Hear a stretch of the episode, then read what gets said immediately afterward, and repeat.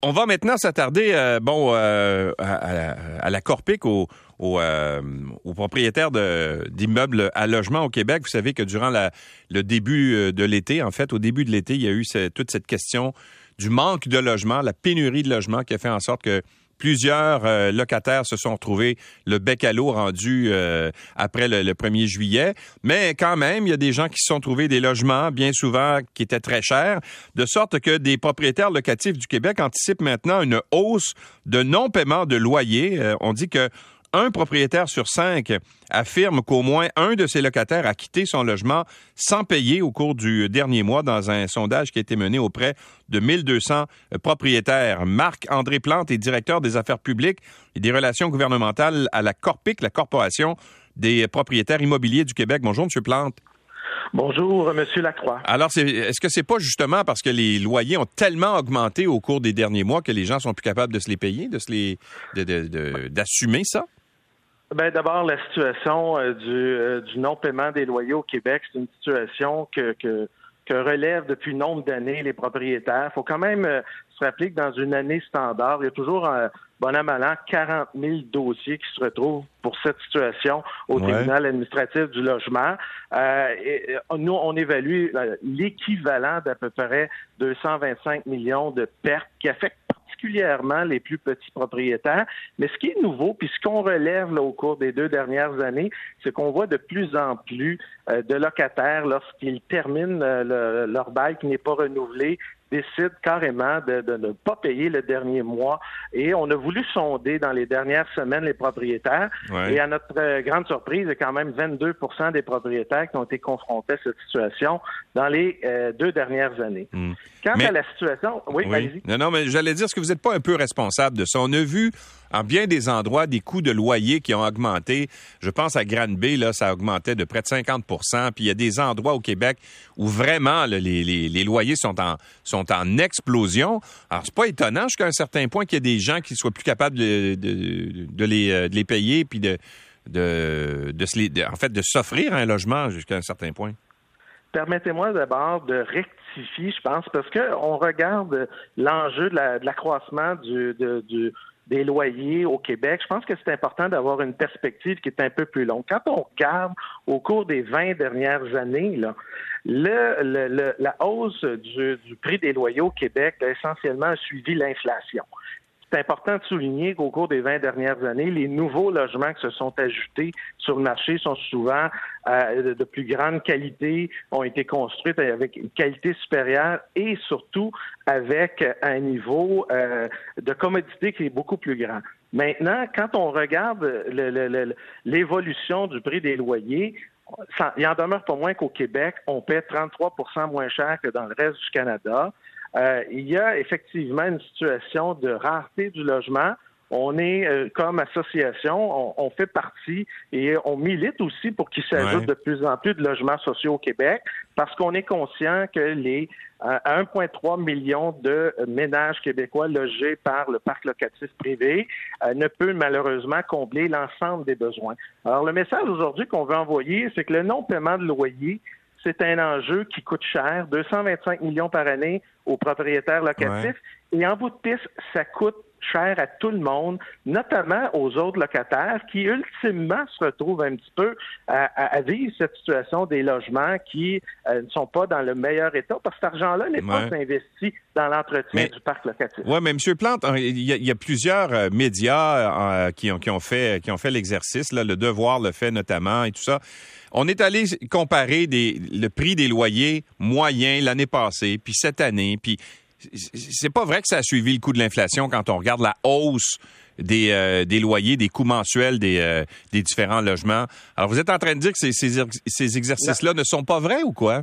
Euh, moi, je suis en train de vous dire que quand on se base sur les rigoureux chiffres de la Société canadienne d'hypothèque et de, la, de logement, il faut dire que l'an dernier, la hausse, la progression a été de 3,4% au Québec.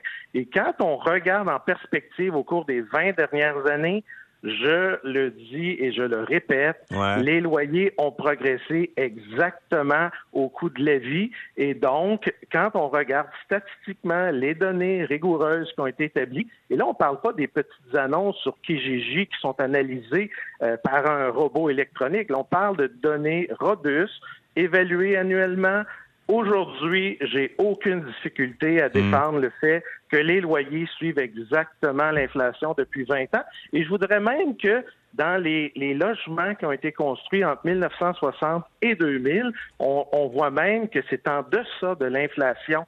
Euh, euh, le, coût des loyers. Alors, tout ce qu'on nous a dit depuis un mois, là, euh, des différentes organisations, entre autres, je pense au regroupement des comités de logement, euh, que les loyers augmentaient de façon euh, exponentielle au Québec. Tout ça, c'est faux.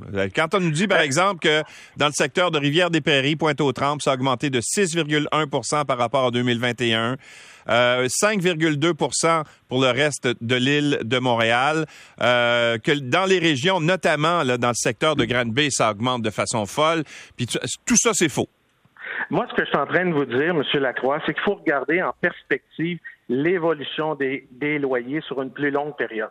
Quand on sort une donnée, par exemple, sur 12 mois, il faut aussi la regarder plus largement. Par exemple, on sait fort bien que les nouveaux logements construits vont nécessairement être des loyers qui vont être un peu plus élevés. Les coûts de construction sont en hausse. Les coûts euh, de, mise, de mise euh, sur le marché de ces nouveaux logements, mais leur niveau est de plus grande qualité, faut le souligner, viennent aussi euh, rehausser ce que j'appelle les loyers disponibles aujourd'hui, parce que ce sont des nouvelles constructions. Mais quand on regarde l'ensemble du parc locatif, puis qu'on prend les données de la Société d'hypothèque et de logement du Canada, pour la dernière année, c'est 3,4 Je n'ai pas besoin de vous dire que la hausse de l'inflation était plus élevée là, mm. au cours de la dernière année. Bon.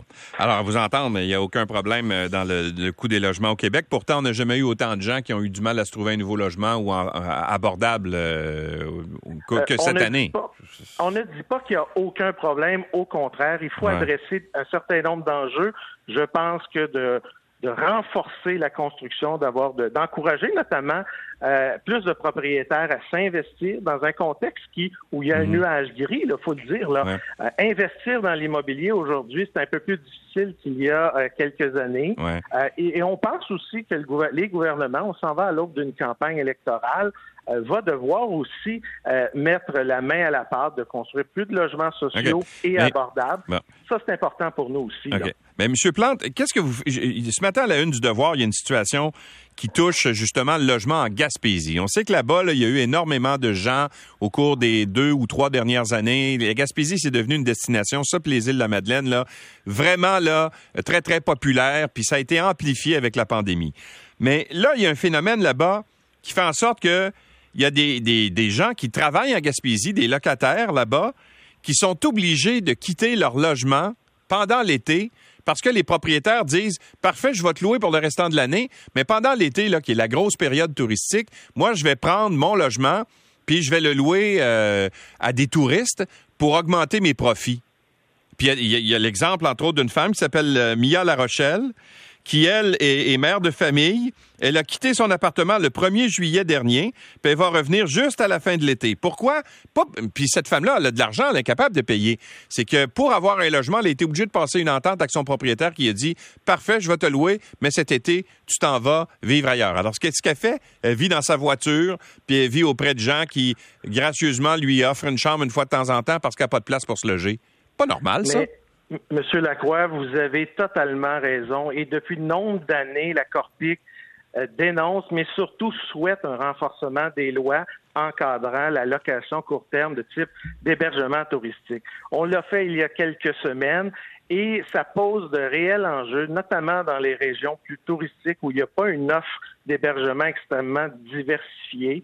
Euh, nous, on croit qu'il y a deux lois. D'un côté, on a une loi qui relève du tribunal administratif du logement. Et d'un autre côté, on a une loi qui est celle des Airbnb, de type Airbnb. Et la situation vécue euh, au, euh, en Gaspésie et dans d'autres régions renforce ce que nous demandons depuis nombre d'années. C'est d'abord d'avoir des lois beaucoup plus serrées, mais surtout de distinguer ceux qui font de l'hébergement euh, court terme versus euh, mmh. le, logement au sens traditionnel des populations dans les localités, mais surtout qu'on protège notre parc locatif par des lois, par des règles qui vont être équivalentes, ce qui n'est pas le cas parce qu'aujourd'hui, les règles du jeu ne sont pas euh, euh, ne sont pas équitables entre l'hébergement à court terme et malheureusement ça pose de réels défis et ça ça amène ça doit amener le gouvernement à revoir sa loi. Fait que si je comprends bien la Corpic est contre ça les Airbnb puis euh, toutes ces affaires là. On l'a dénoncé sur vos zones il y a moins de deux semaines et on le fait partout historiquement, nous, on n'est pas contre le la, location à court terme de type hébergement. Je pense qu'il y, y, a un bien fondé. Ce qu'on dit par ailleurs, ça ne doit pas effriter euh, le, parc locatif actuel et on peut pas euh, avoir un logement qui va basculer d'un côté et euh, d'un côté et de l'autre dans une même année. Pour nous, ça nous apparaît important qu'on vienne clarifier les règles, puis surtout qu'on s'assure de protéger et de mmh. valoriser le parc locatif actuel ce qui malheureusement n'est pas le cas partout. et, la situation qui est décrite est assurément déplorable. Monsieur Plante, merci d'avoir été avec nous. Merci à vous. Au revoir. Marc-André Plante est directeur des affaires publiques à la Corpic.